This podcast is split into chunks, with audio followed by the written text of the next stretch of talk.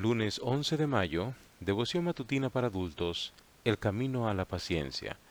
Y no solo esto, sino que también nos gloriamos en las tribulaciones, sabiendo que la tribulación produce paciencia. Romanos 5.3.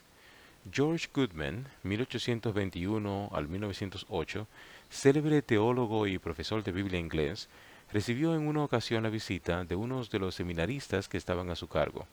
El joven pidió ansiosamente que orara por él. Señor Goodman, deseo que ore usted para que tenga paciencia. El experimentado erudito, poniendo la mano en el hombro de su alumno, le invitó a arrodillarse y en su oración repitió en varias ocasiones, Padre Celestial, concédele tribulación.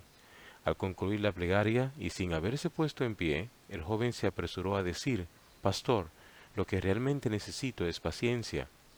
Sin más pausa, el clérigo comenzó a orar otra vez y en su súplica volvió a repetir, Señor, concédele tribulación.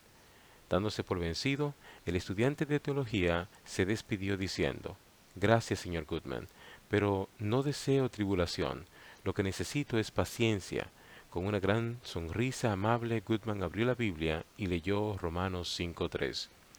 Tan solo hace unos años nadie se impacientaba al esperar una carta que tardaba varios días en llegar.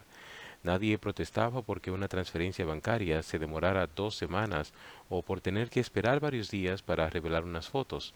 Hoy, cualquiera de esas gestiones puede hacerse en segundos, y si por alguna razón técnica el resultado se demora unos minutos, nos irritamos y parecemos incapaces de apartar de la mente las ansias de tener el resultado ya.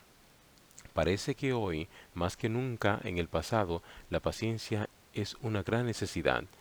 Fenómeno curioso. Los avances tecnológicos que por su eficacia deberían aplacar nuestra impaciencia parecen acrecentarla. El mensaje bíblico de hoy nos recuerda que uno de los grandes dividendos de la tribulación es precisamente la paciencia. Todos sabemos que se consigue mucho más y se llega mucho más lejos si trabajamos de forma constante y a un ritmo equilibrado, pero pocos cuentan con la paciencia para optar por esa vía. El apóstol Pablo conocía en su propia carne una larga lista de adversidades, barreras, sufrimientos y afrentas, por experiencia, afirma que la tribulación produce paciencia, y la paciencia prueba, y la prueba esperanza. Versículo 4.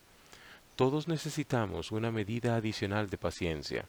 Por lo tanto, si estás pasando por dificultades, problemas o adversidades, piensa que esta puede ser la mejor oportunidad para fortalecer tu paciencia, y al final, pasada la tribulación, acabar asemejándote más al carácter de Jesús.